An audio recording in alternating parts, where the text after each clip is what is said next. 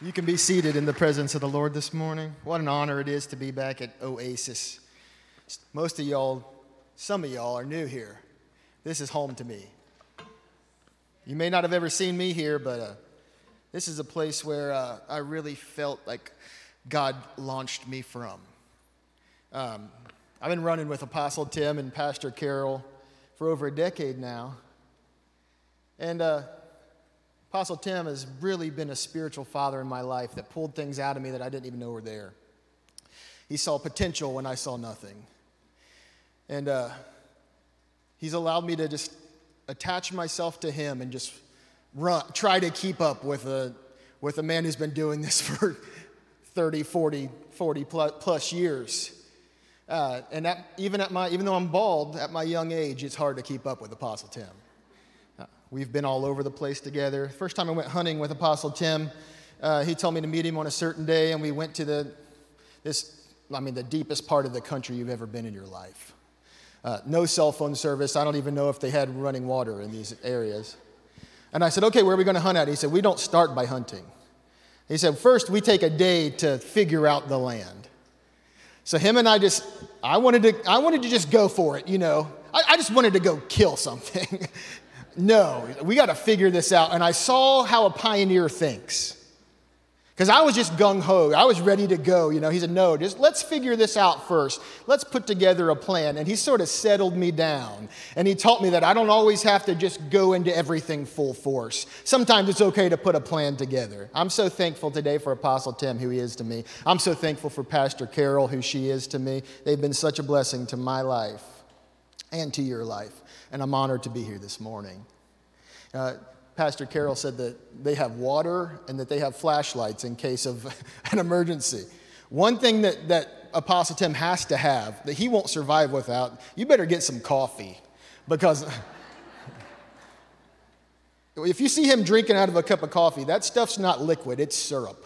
It's the deepest, darkest thing you've ever had in your life. First time he made me a coffee, man, I took a drink of it and I, I didn't know if it was the anointing or if the dude really knew how to make some dark roast go, you know. So he's, you got to put some coffee in that. He's a thirsty man. He's a thirsty man. Matthew chapter 5, verses 1 through 6.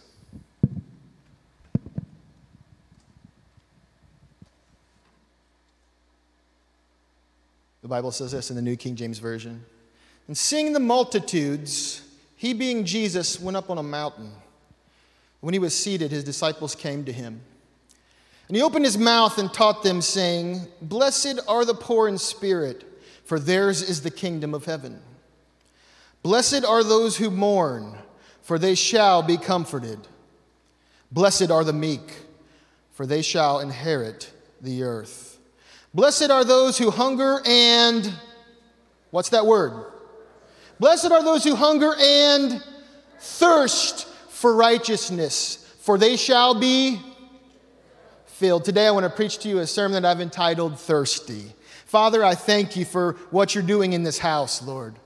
Lord, I see your hand of acceleration in this place, Lord. I see what you're doing. I see that you've given a mouthpiece to the nation from this stage, from Middletown, Ohio, Lord, that you've projected a light into darkness. And I understand that the goal of the enemy is to silence and to quench the light, it's to put out the sound of the voice. Today, Lord, we come against every fiery dart of the enemy and we say it's quenched and that it's scattered and that it's shattered in the name of Jesus. Lord, I pray today that you'd give me this word, that it would be deposited into the soil of the hearts of these people, Lord, that you'd give me the anointing of Samuel that not one word that I speak would fall to the ground. Thirsty. Thirsty. Jesus says, Blessed are those who hunger and thirst after righteousness. Hunger plus thirst. What happens with that formula? You shall be filled. If you're looking for filling, there's a simple formula. It's called hunger and thirst. The church has gotten really good at the hunger part. We're hungry for a move of God. We're hungry for revival. We desire something more. That's why you're gathered here today, because you're hungry for something. But we failed at the thirst part. We have not received the full outpouring or the filling because we haven't fulfilled the formula of being both hungry and being thirsty. Come on, somebody. Hunger and thirst equals filled. You don't get this body from not being hungry. I've worked hard on this one. Apostle Tim and Pastor Carol made the terrible mistake a few years ago of taking me to a restaurant called Jags. My God. I got a table there now. It's got my name carved in the side of it. I'm good at the hunger part, not so good at the thirst part. My wife is a workout fiend. She, she drinks all the water she's supposed to and I very rarely drink water. I mean, to the point where I told her one time I was trying to wean myself off of water.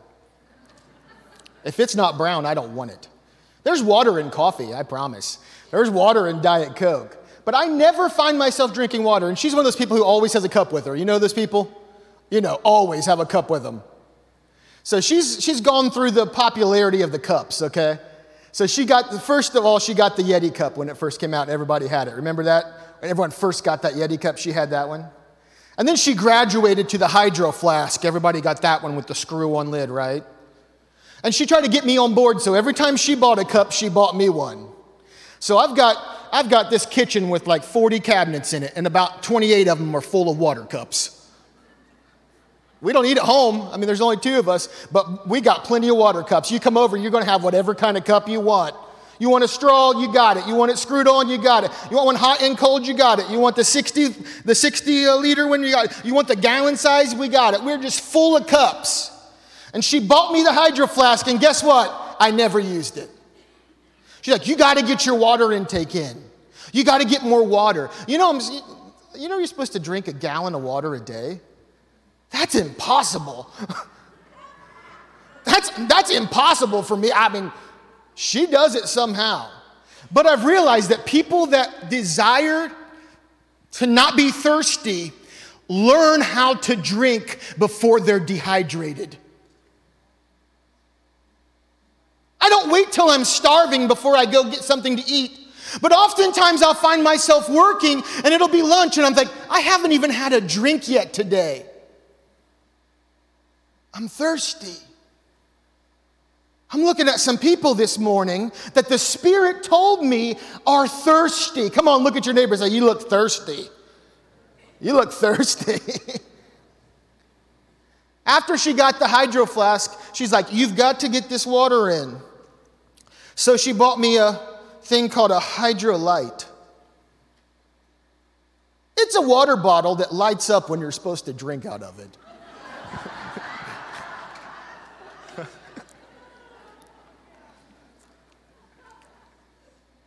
She actually made me take the battery out of the little part because the light was always on. Have it on the nightstand at night and it's glowing the whole room up. It looks like Las Vegas in the master bedroom because I'm not drinking enough water, because I'm thirsty, but I don't realize that I'm thirsty. I'm satiated from being full of food, but I don't realize that I need a drink of water. I'm both full and empty at the same time. I've become an expert at the hunger part, but I'm still learning the thirsty part. You can actually go much longer without food than you can without water. A survivalist will tell you that you can go about three minutes without oxygen. You can go about three days without water, but you can go about three weeks without food. And I've put my emphasis on the hunger part, not realizing how important the thirst part really was. Because the hunger gave me drive. When I fed myself, it gave me something to push me to the next level. So I grew accustomed to eating, but I did not grow accustomed to drinking. When he says you must hunger and thirst to be filled. I want to be filled. Anyone in this room want to be filled? Apostle Tim's been preaching about a second Pentecost. Man, I want to be filled. I don't want to be half empty. I want to be a cup that runs over. And I'm realizing if I want to be filled, I have to hunger and I have to thirst. Hunger equals desire. Think about a woman who's pregnant. she gets the weirdest cravings ever. Right now, Devin, who's probably working the sound or something right now, working the, the lights, his wife's hungry all the time because she's pregnant. And she's telling him to get things for her that he's never even thought she would ever want because she has a, a different desire. Hunger equals desire, but thirst equals desperation. David said it this way he said, As the deer panteth for the water brook, so does my soul longeth after thee. In a dry and a barren land where no water is, my soul longs after you. We've been so hungry to change a nation. We've been so hungry to see the hand of the Lord move in our country, in our ministries, in our lives. He's saying, don't forget about the desire. You've got the desire. Don't forget about, don't forget about, don't forget about the desperation. Remember those times when it was just me and it was just you? Oh man, he's been taking me back. You remember when the alarm clock went off at four in the morning because you just had to spend an extra hour with me? Those times of intimacy when it was just you and it was just me, before we learned all the tricks of the trade, before it was before it was lights and before it was followers, before just take me back to me and you and intimacy. It's not that that part's bad. It's just you have to have the hunger and you have to have the thirst. I got a word for you today. You're thirsty. I'm thirsty. We're thirsty.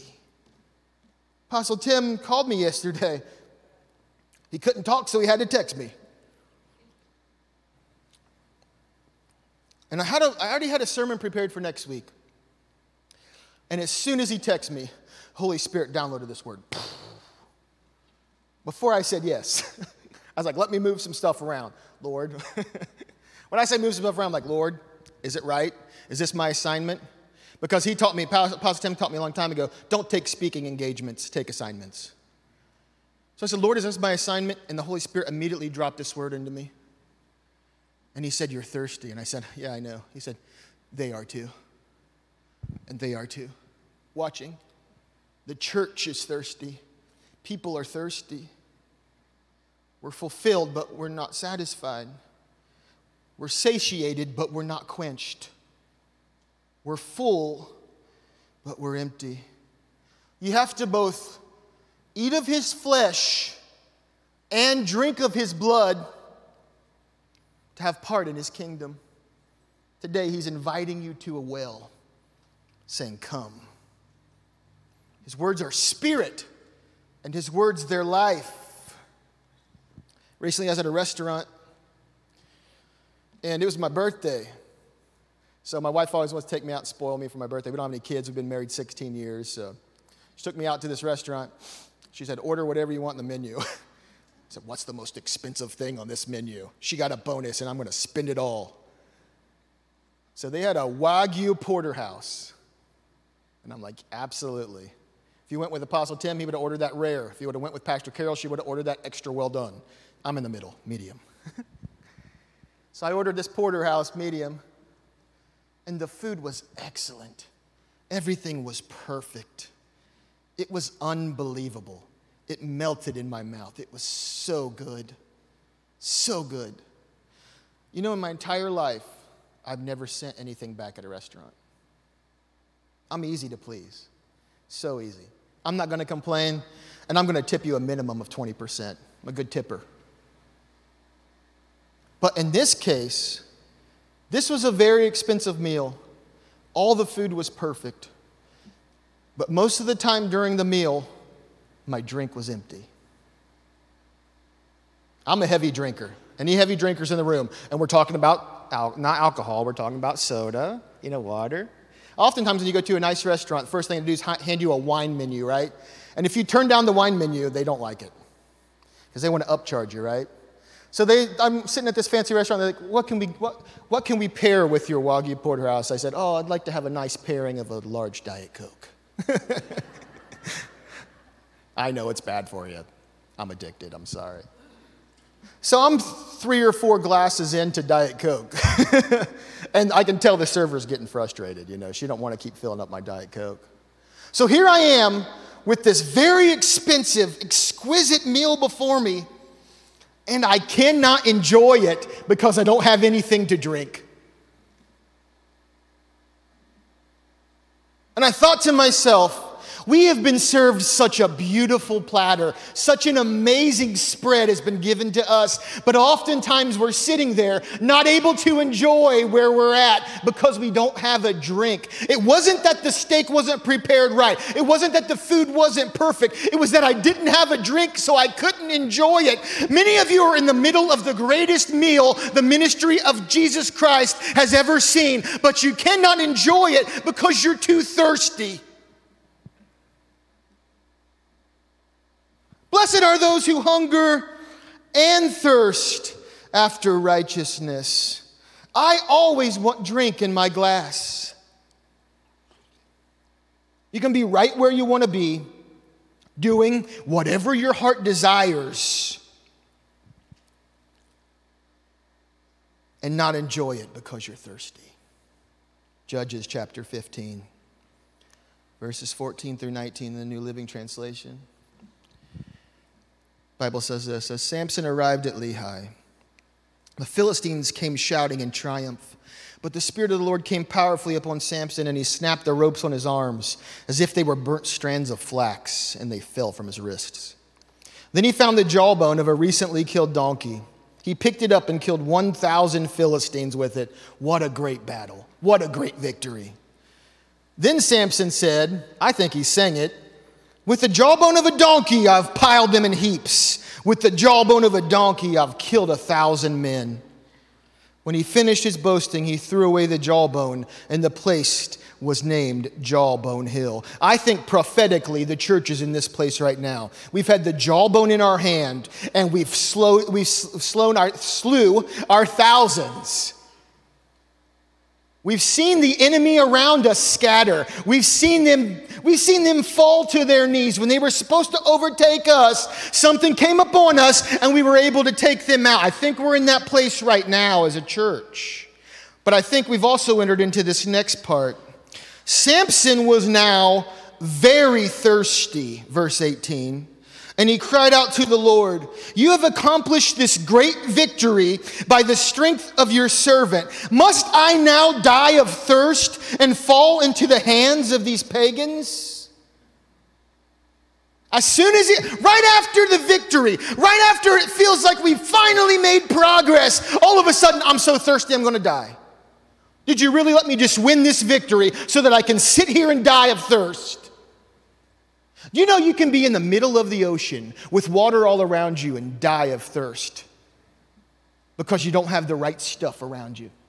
If you drink salt water, it actually makes you thirstier. And I feel like the church has been on the boat and there's been water all around us, but we've been so thirsty. We say, Did you bring us here to let us die? Are we going to die of thirst after this great victory? And Samson did what the children of Israel did. Children of Israel get to the Red Sea, right? Pharaoh behind them, Red Sea in front of them. Moses pulls out his staff and lifts it, and the waters part. They walk through on dry ground. After they walk through, uh, the, the Egyptians try to follow them, and the water carries them down the sea. Great victory. The Bible says that Miriam, that she gets so excited, she pulls out her tambourine and she begins to sing a song. The horse and the rider has fallen into the sea. And then we immediately see that they say, Moses, did you bring us out here into the desert to die? We want to go back to Egypt. The Bible says that they murmured and they complained. We've seen, oh my gosh, in the last two years, three years, we've seen Red Seas part us. We, wow, we've walked through on dry ground. We didn't even get any mud on our sandals. We've seen enemies behind us that just fell to the wayside, and we're on the other side. And I hear the church right now, I hear it spiritually. I hear you saying, Did you bring us out here to die? I, it's not what I thought it was going to be. And we're in a state of murmuring and complaining because we've learned how to not be hungry, but we haven't learned how to not be thirsty. Come on, say, I'm thirsty. Say it. Say, I'm thirsty. I'm thirsty. I'm thirsty. These are the loaves and fish people. When Jesus is breaking loaves and breaking fish and multiplying food, there's 20,000 seated, right? They're the ones who want to be filled because they're hungry. The Bible never says that Jesus multiplied any drink, He multiplied food. But when Jesus decides to share his drink, he doesn't do it with the 20,000. He gathers the 12 at the Last Supper, and once again he breaks bread. But this time he says, Listen, this is intimate. This is, this is intimate. Those people were hungry, but they weren't thirsty. So here, take of this bread. It's my flesh. And then he took of the cup and he passed, he shared his cup. He said, Now listen, drink. Drink of this. Because you're going to have to fill your hunger and you're going to have to fill your thirst. Because soon I'm going away, but another comforter is coming. He's the Holy Spirit, and he'll guide you in all ways of truth. But for the formula to work for you to be filled, you have to not only be hungry, you have to be thirsty. The cup equals intimacy. Verse 19, the Bible says, remember we're talking about Samson, he was thirsty. So God caused water to gush out of a hollow in the ground at Lehi. And Samson was, what's the word? Revived. We've been looking, we've been searching, we've been so hungry for revival, but we didn't realize it wasn't hunger that revived us, it was thirst. As he drank from the water springing up, the Bible says that Samson was revived as he drank. And I came with a word from the Lord for you today to tell you that you will be revived if you drink. You will come back to life if you drink. You're thirsty. You're in the middle of a battle, but you're thirsty. Samson was revived when he drank. 2 Kings chapter 3, verses 5 through 10 in the New Living Translation. If I'm not preaching to anybody else in this room, I'm preaching to myself. I've been hungry for a long time, but I didn't even realize I was thirsty. That's why he says, Oh, taste and see. Take a drink, just take one drink, and you'll see how good that it really is. Second Kings, verse 5, the Bible says, After Ahab's death, the king of Moab rebelled against the king of Israel. So King Joram promptly mustered the army of Israel and marched from Samaria. On the way, he sent this message to King Jehoshaphat of Judah The king of Moab has rebelled against me. Will you join me in battle against him? And Jehoshaphat replied, Why, of course. You and I are as one. My troops are your troops, and my horses are your horses. See, this is a gathering. This is what's been happening over the last few years. The ecclesia has been coming together. Listen, we're going against Moab. Are you with me or are you against me? Come on, those who are with me are for me. Those who aren't with me, they're against me. And the church has been mobilizing. We've been coming together. What's the hub? A coming together of all these outside spokes in the middle. And we're saying, Are you going or are you not? Are you fighting or are you staying? Are you okay with what's happening? Are you okay with being taken over? Or is there something inside of you that says, There's got to be more and I'll join a force? I'll fight for it. I don't care what it takes. I'll join the force and I'll fight. So King Joram promptly mustered up the army. Then Jehoshaphat asked, What route will we take?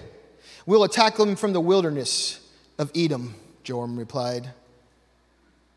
The king of Edom and his troops joined them, and all three armies traveled along a roundabout route through the wilderness for seven days. But there was no water for the men or their animals. What should we do? The king of Israel cried out. The Lord has brought the three of us here to let the king of Moab defeat us. I see a lot of dehydrated warriors. I see a lot of dehydrated warriors that said yes to the battle, that said yes to the feast, but failed to fill their thirst. You need water. You need water. We need water. If I'm going to fight this battle, I need water. I need it. I can't make it. I mean, I have good intentions. I have, I have the right intentions. I, I, I want to see the kingdom of God established on earth. I want to see his kingdom come and his will be done on earth as it is in heaven. I've, I've mobilized, I've joined the force, but I'm so thirsty I forgot the water. I, I got to have some water. And that's where the church is at right now. We're marching into battle. If you didn't know it or not, you're in the middle of battle. this ain't patty cake anymore. This isn't kumbaya Sunday morning anymore. You're in the middle of a battle. You ought to have a sword on your side. You ought to be ready, spiritually speaking. We're in the middle of a spirit of spiritual warfare, right in the middle of battle. And as the Bible says, the sheeps are now being separated from the goats. We're seeing a great separation in the church right now of those who say, As for me and my house, we're going to serve the Lord. And those who say, As for me and my house, we're going to bow our knee to Baal. We're at a moment of thirst. These three kings brought an army together, but they forgot the water. They're thirsty. I haven't given up the fight yet, but I'm just thirsty. I still want to fight but I'm just thirsty. David, one time in the middle of a battle, looked at three of his mighty men and he said this He said, Man, right here in the middle of this warfare, I would love to have a drink of water from the well of Bethlehem and by the gate. I think I'm looking at some people right now in this room. Say, man, right now, right in the middle of this battle, right in the middle of everything going on in my life, I know we have a battle in the nation, but you got a battle in your home too. You got a battle with your children. You got a battle on your job site. Come on, life's a, life is a struggle sometimes, and right here in the middle of your struggle, we can decree whatever we want to decree to the nation, but sometimes you just got to stop and say, God, this is how I pray. Help! Am I the only one? Come on. Y'all too spiritual. Heavenly Father, I come to you today in the name of Jesus. Sometimes I don't have time for that. I'm like, dude!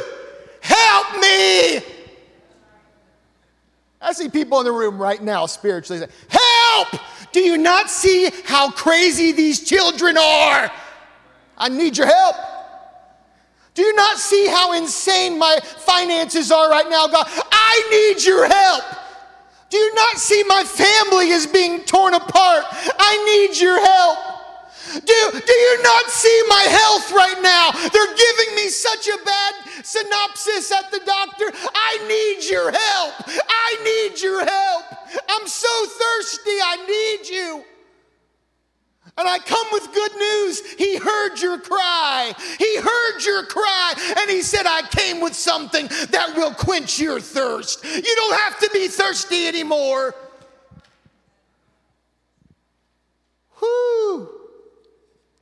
David said, I got to have a drink from something. I, am remembering the taste of the water from the well of Bethlehem. And right now, the Holy Spirit has been reminding, man, I remember how that used to taste. I remember how that used to feel. I remember that old feeling, and I want to feel it again. I want to feel that same thing that I used to feel because I'm thirsty for it.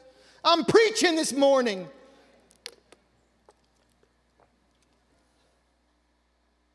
But we're not in a season of wait, we're in a season of war. So we've intentionally taken a pause in battle. If you don't see it, we've intentionally taken a pause right now in battle. Just think about it in all aspects of your life. It's been a pause, an intentional pause. Why? Because Holy Spirit is saying in the middle of your battle, in the middle of your warfare, you need a time of refreshing. What happens when you thirst too long? You lose your voice. Even right now, in Oasis and in the ministry around the nation, Holy Spirit saying, I'm going to give Apostle Tim a pause because he's got to be ready for the next part of the battle. You got to drink before the next one, or you will not make it through the battle. In this season of pause, keep your ear open, but make sure you're drinking from the right well. You may be right in the middle of the fight of your life, but you're thirsty. Don't quit. Don't quit. It's that simple. Listen to me. Don't quit. You're not a quitter, you're a conqueror. Don't quit. You're to win. Don't quit. Don't stop. Don't let the pause become permanent. A lot of churches in the country saw a pause in 2020, and there was no comeback. The pause was permanent. Don't let this pause become permanent. It's for your good. There's a purpose to your thirst. He says, I'm going to give you a time of refreshing. I want to prophesy to everyone in this room and everyone watching by internet right now. You're about to walk into a season of refreshing. you ought to be more excited about it than that. Come on, some of y'all been so worn down for so long. Say, man, my body is worn out. My spirit is worn out. My mind is worn out. I don't know how much more I can take. Holy Spirit said, Welcome to your season of refreshing. It's here. You're about to be refreshed. You're about to be in the middle of your desert. You're about to find your oasis. You know, in the desert, when you're thirsty, sometimes something happens called a mirage. You get so thirsty that you see things that aren't really there. Holy Spirit just reminded me, you've been seeing things that aren't really there. You've been so thirsty, you've been seeing things that aren't really there. And he says, just wait a moment. the real thing's here. Mmm. The real thing, you're about to walk into the real, real. You've never tasted water like this before. You've, you've never tasted anything like this before. These kings went into battle and they had no water. 2 Kings chapter 3, verse 11. The Bible says this, but King Jehoshaphat of Judah asked, Is there no prophet of the Lord with us? If there is, we can ask the Lord what to do through him. One of King Joram's officers replied, Elisha, son of Shaphat, is here. He used to be Elijah's personal assistant. Go down to verse 14. Elisha replied, As surely as the Lord Almighty lives, whom I serve, I wouldn't even bother with you except for my respect of King Jehoshaphat of Judah, the king of praise. Now bring me someone who can play the harp. While the harp was being played, the power of the Lord came upon Elisha. Some of you need to find yourself in a room with your harp in your hand. Man, I love David. David's got a psalm that says this. He said that he's prepared my hands for war and my fingers for battle. David was a man that fought with a sword, but he was also a man who fought with a harp. Remember? Do you remember when King Saul had, had evil spirits come against him? Little boy David comes into the palace with a harp and he plays and the evil spirits go away. Many of you right now in this time of refreshing, what you need to do is pull out your harp again. You need to be like Miriam that pulled out the tambourine. You got to find yourself in intimacy again in worship with him. Elisha said, Where's a harp player at? Get me in his presence. I know what it takes to get there. Somebody start to play something. And the harp player began to play. The power of the Lord came on Elisha. And he said, This is what the Lord says. And I believe this is a word for you. This is what the Lord says This dry valley will be filled with pools of water. You will see neither wind nor rain, says the Lord, but this valley will be filled with water. Come on. You'll have plenty for yourselves and your cattle and other animals. But this is only a simple thing for the Lord, for he'll make you victorious. See, this is the next step. Right now, we've been on the pause. Then we get the refreshing, right? The water comes in. Then here's the next step right here. Here it is. Ready? He will make you victorious over the army of Moab. You will conquer the best of their towns, even the fortified ones. You'll cut down all their good trees. You'll stop up all their springs, and you'll ruin all their good land with stones. That's what you're walking into. Get excited about it. After the refreshing comes the victory. There's been a reason why you've been thirsty because after the water comes, you're going to walk into your greatest victory. We're accumulatively about to see victory if we'll make it through the season of refreshing. Come on, say, I'm thirsty. Say, I'm thirsty. I'm thirsty and I know what comes after the water. If I'll just endure for just a little while longer, if I can just press through a little while longer, I'll see water that fills this valley. This valley of dead, dead, dry bones will live again. Hey! I'm excited about it. Whoo! Excited about it. This valley will be filled. Verse 20. The next day, at about the time when the morning sacrifice was offered, water suddenly appeared. oh man, it's coming. This isn't a tiny wave, as Apostle Tim says. this is a tidal wave. Oh man. Do you do you prophetically hear this hear the roar and the sound of the coming wave? I hear it.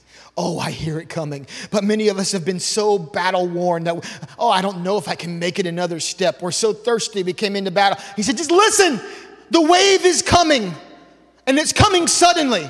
Not 10 years from now. Not 20 years from now. The Bible says, tomorrow Tomorrow, you don't even have to be thirsty. One more day. Tomorrow, there's going to be plenty of water for anything that you need. You want to talk about an outpouring? The Bible said when the day of Pentecost was fully come, that they were all together in one mind in one place. And suddenly there came a sound from heaven, like as a mighty rushing wind that filled the house wherewith they were sitting. And cloven tongues of fire fell upon each of them, and they were all filled this wave's coming to baptize you once again in the Holy Spirit and with fire. You need some power behind your word. You need some power behind your action. And Holy Spirit says, listen, the wave's coming if you'll just sit still for one more day. Most historians say that the people in the upper room were there for nine days praying before the Spirit came. We know 120 were there when the Spirit descended. How many were there when it started? Thousands were with him in the desert. Hundreds were with him when he would sit and teach. Multitudes were around him at all times. How many started in the upper room? And how many endured to, how many people quit on day eight? Because they were thirsty not knowing that in just a few moments the heavens were about to pour out. in just a few moments, the heavens are about to pour out, man. Do you sense it? Do you sense it? Do you sense it? We're thirsty. We're so thirsty. I'm tired of being dehydrated. I need a drink from a well. John 19. I'm going quickly. Verse 26, the Bible says this When Jesus therefore saw his mother, this is at crucifixion, and the disciple whom he loved standing by, he said this to his mother Woman, behold your son. Then he said to his disciple, being John, Behold your mother. And from that hour, that disciple took her, Mary, to his own home. After this, Jesus, knowing that all things were now accomplished, that the scripture might be fulfilled, said, I thirst. If our Lord and Savior got thirsty right before the end of the battle, what makes you think you're not? Do you see the, do you see the pattern? Battle comes, middle of battle, thirst comes, after thirst comes victory. There's seven sayings of Jesus on the cross. This is saying number six I thirst. You know what the next saying is? It is finished. you want to finish well? You got to make it through the thirst. Man, this is a word this morning. This is a word this morning. You want to finish? You got to make it through the thirst. But how can someone who calmed a raging sea with the sound of his voice need water? How can living water be thirsty? How can Jacob's well be dry? How's the one with the voice that sounds like many waters? How is he parched and need a drink? How does that happen? Because he's stuck between what? Remember the garden? Remember in the garden he's praying? And the Bible says he's trying to get Peter, James, and John to pray with him, and those lousy bums fell asleep. They just kept sleeping, you know. Jesus is praying his heart out, right? And the Bible says that he gets, he gets so intense. He's, he's so intense that his sweat begins to fall like drips of blood. And he says this Please let this cup pass from me. Please, my will is to not do this. Please let this pass from me. Nevertheless, not my will, but yours be done. He's in, he's in a place between what he wants and what the Father wills. He's between desire, right? Hunger equals desire, and thirst equals desperation. And many people in the room right now are, but my desire, but I'm desperate, and Jesus hanging suspended from earth, but not quite in heaven, as if he were not fit for either one, is stretched out between desire and desperation. And he says, I'm thirsty. I thirst. I'm thirsty. The Bible said that after this, Jesus, knowing that all things were now accomplished, he, I, I, I've already healed the sick, I've already raised the dead, I've already multiplied loaves and fish. I've have a, walked on the water to them. I did everything I was supposed to do. But I'm in the middle of this battle and I feel like I'm going to give up. I'm in the middle, I'm right at, I'm close to the end, but I feel like I'm, I'm not going to make it. I'm between desire and I'm between desperation. They've already plucked out my beard. They've already put a faux crown of thorns on my head. They've already nailed me to this cross as if I were a criminal when I'm really supposed to be a reigning king. Ah, what am I? What is going on here? And in the middle of that, Jesus says, I thirst. I'm thirsty. You see, we, many of us want vision, but we don't want the vinegar. They didn't give him water, they put, they put vinegar on a sponge on hyssop. There's struggle. If, I, if anyone ever comes to you and says that once you say yes to this kingdom lifestyle, you're not going to have struggle, they're lying to you. Matter of fact, the warfare sometimes intensifies. You know that. It intensifies. If Jesus himself struggled toward the end, it's, it's not a sin for you to struggle. It's not a sin. He never knew, he who knew no sin became sin. It's not a sin for struggle, it's a sin for you not to push through to conquer. It's a sin for you to not finish. And Jesus knew that if I'll just fulfill this thirst, what's that, what's that scripture there say? After this, Jesus, knowing that all things were now accomplished, comma, that the scripture might be fulfilled, comma, said, I thirst. He knew he had to be thirsty because in the book of Psalms, I think it's chapter 69, David is David has a messianic psalm. And he said, They gave me bad food when I was hungry, and they gave me sour wine when I was thirsty. He said, Every other prophecy about me has been accomplished. There's one more left. I gotta drink the sour. I, I gotta thirst and I gotta drink the sour wine. And he did it, and he said, It's finished. After this thirst, comes finish. Your thirst has a purpose, but your thirst is an indicator of your finish. You're right on the precipice. I don't think you believe me. I felt that. But they've been, we've been saying that for so long. We've been preaching about revival for so long. We've been preaching about a shift in the nation for so long. I just, I just don't believe it.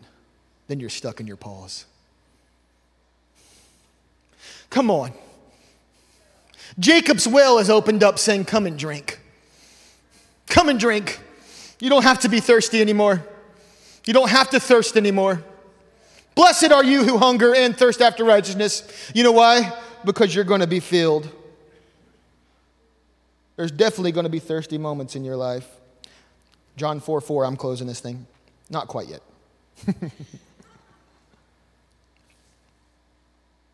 Felt the Spirit shift me for a moment. Chapter 4, verse 4, the Bible says this But he needed to go through Samaria, Jesus. So he came to a city of Samaria, which is called Sychar, near the plot of ground that Jacob gave to his son Joseph. Now Jacob's well was there. Jesus, therefore, being wearied from his journey, sat thus by the well. It was about the sixth hour. A woman of Samaria came to draw water. Jesus said to her, Give me a drink. Why did she come to, to draw water? Because she was thirsty. A thirsty woman shows up at a well, and Jesus says, Give me something to drink. For his disciples had gone away into the city to buy food. Then the woman of Samaria said to him, How is it that you, being a Jew, ask of a drink from me, a Samaritan woman? For Jews have no dealings with the Samaritans. Then Jesus answered and said to her, If you knew the gift of God and who it is who says to you, Give me a drink, you would have asked of him, and he would have given you living water. The woman said to him, Sir, you don't even have anything to draw with, and this well is very deep. Where then do you get this living water? Are you greater than our father Jacob? She didn't even realize she was speaking to the God of Abraham, Isaac, and Jacob. Who, are, you, are you greater than Jacob, who gave us the well and drank from it himself, as well as his son and his livestock? Jesus answered and said to, said to her, Whoever drinks of this water will thirst again, but whoever drinks of the water that I shall give him will never thirst. But the water that I shall give him will become in him a fountain of water, springing up into everlasting life. The woman said to him, Sir, give me this water that I, I may not thirst, nor have to come here again to draw. Jesus essentially said to her, You drink from here, you get free refills. You drink from here, and it's an unlimited supply. And she says something to him. She says, Dude, you don't even have a bucket. You don't have a bucket, guy. She didn't know that the bucket was her. Jesus said, I'm looking at the bucket. You're the bucket. You're just empty. And I don't want water from that well. This is the well you're supposed to drink from. I'm looking at some buckets in the room this morning. How do I, how, how, how, do I, how do I quench my thirst? Make sure your bucket's empty and ready to be filled with the right water. The right water. He didn't say you'll never feel thirsty. He said you'll never be thirsty. You don't have to thirst. You don't have to take sips. There's a deluge. There's plenty. All you could ever need. All you have to do is drink. Every one of us get thirsty. Thirsty for success. Thirsty for business. Thirsty on social media. It's a term that my that generations under me are now using. Thirsty. What's that mean? I'm searching for likes on social media. I'm trying to get people to like my post. I'm trying to trying to boost myself. There's a generation that's so thirsty, but they're drawing from the wrong well. They're waking up in the morning saying, Oh, how many people like the picture? Oh, oh my, I've got, I got 160 shares. Oh, I got 100,000 followers. Oh, oh, and they're, search, they're searching. They're searching for something to quench their thirst. But that water will never satisfy. In your career, if I can only make this much, if I can only do this, if I can only get that house, if I can only drive that car, that water will never satisfy. It continues to make you thirsty. Jesus said, if you come and drink of this, you'll never, ever, ever have to be thirsty again. You've been drinking from the wrong well. You've been looking for a thirst quencher when in reality it's me. Come unto me, all of you who are heavy laden, and I will give you rest. I'll be your time of refreshing. There's only one well that you need, and it's the only one that satisfies. Verse 39. Jesus talking to the woman tells her everything she know that he knows about her. You know, you know the story. Five husbands living with one that's not. She says, I perceive that you're a prophet. Oh, okay. she goes back into the town and tells all the men of the city. Verse 39. And many of the Samaritans of that city believed in him because of the word of the thirsty woman who testified. He told me all that I ever did. If one woman can shift an entire region because of her thirst, these hundreds of people here, what can we shift with our thirst? what can we shift if we just find the water? What can we shift? I think I'm in the room with some thirsty people who can shift a nation. I think I'm in the room with a thirsty ecclesia that, with the sound of their voice, can shift the nation. Do you remember when the children of Israel were in the desert and on Mount Horeb? God tells Moses to strike the rock at Mount Horeb and water flowed from the rock. Do you remember that? He struck it. We've been striking, we've been striking, we've been striking. We get into the desert a little farther and manna starts falling from heaven, right? Our hunger's filled from something falling. God tells Moses again to get a rock, but this time he doesn't say strike it. He says, Moses, speak to the rock, and water will come out of it. Moses doesn't understand the formula. He said, But back in uh, uh Horeb, I struck the, the rock and it worked. So he pulls the rock out. And instead of speaking to it, instead of decreeing to it like we've been being taught from Apostle Tim, instead of using our mouth as a weapon, Moses gets his staff again and he hits the rock. And God immediately doesn't allow him to walk into his finish. That's what, that's what kept Moses and the children of Israel from walking into their destiny is they tried to use an old formula to do a new thing. The season of strike is over. The season of speak is now. You got to learn how to use your voice, and waters are about to, about to flow out of things you never even knew they would come out of. But don't strike the rock. Speak to it. Come on. Don't, don't strike your children. Speak to them. Don't get stricken by the sickness. Speak to it. Don't get stricken by your financial situation. Speak to it and watch the water come out of something that's not supposed to have water come out of it. I'm prophesying to you. Water's about to flow out of places you didn't even think it could come from. Welcome to the season of water. Come help me, Rachel. John chapter 7 verses 37 through 38. In the last day, that great feast, Jesus stood and cried, saying, If any man thirst, let him come unto me and drink. Anyone in this room today thirsty? Did I come to the right church this morning? I'm speaking to the right people this morning.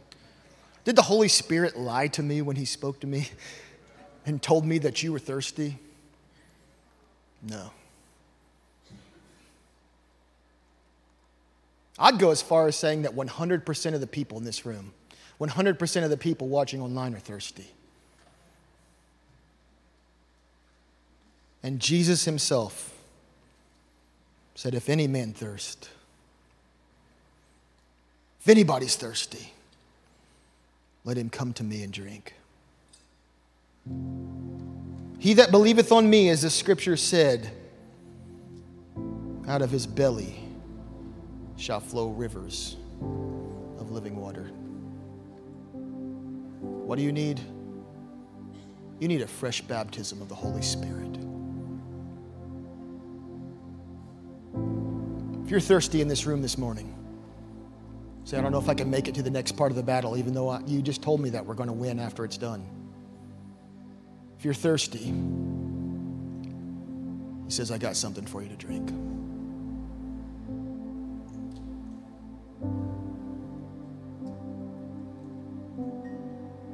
Do you feel that? Do you feel the Holy Spirit in the room? I've already been filled with the Spirit. Filling is continual. I pray over you cups that run over. I feel a different anointing in the room this morning. There's an anointing to be filled in the room this morning. There's new wine from heaven searching for a new wineskin. Saying, I want to fill you. But you can't put it in the old skin, it's got to be a new one. I'm thirsty. Come on, tell him, I'm thirsty. I'm thirsty. I'm thirsty. I'm thirsty. Revelation chapter 22, closing, verse 16. I, Jesus, have sent my angel to testify to you these things in the churches. I am the root and the offspring of David. I am the bright and the morning star. And the Spirit and the bride say, Come. Let him who hears say, Come and let him who thirsts come. Whoever desires, let him take the water of life freely.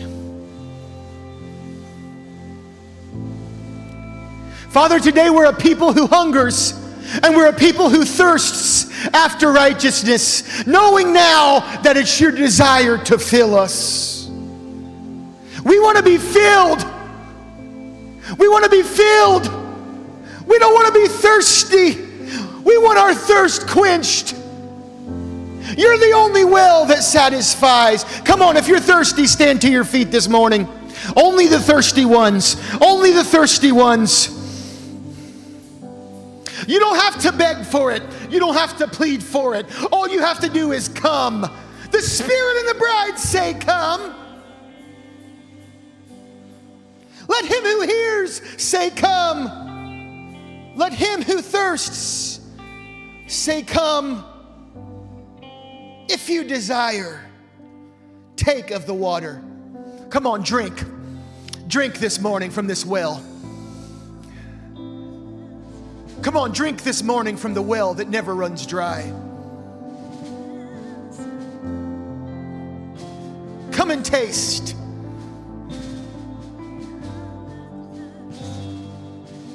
I prophesy over you wave after wave after wave of fresh water.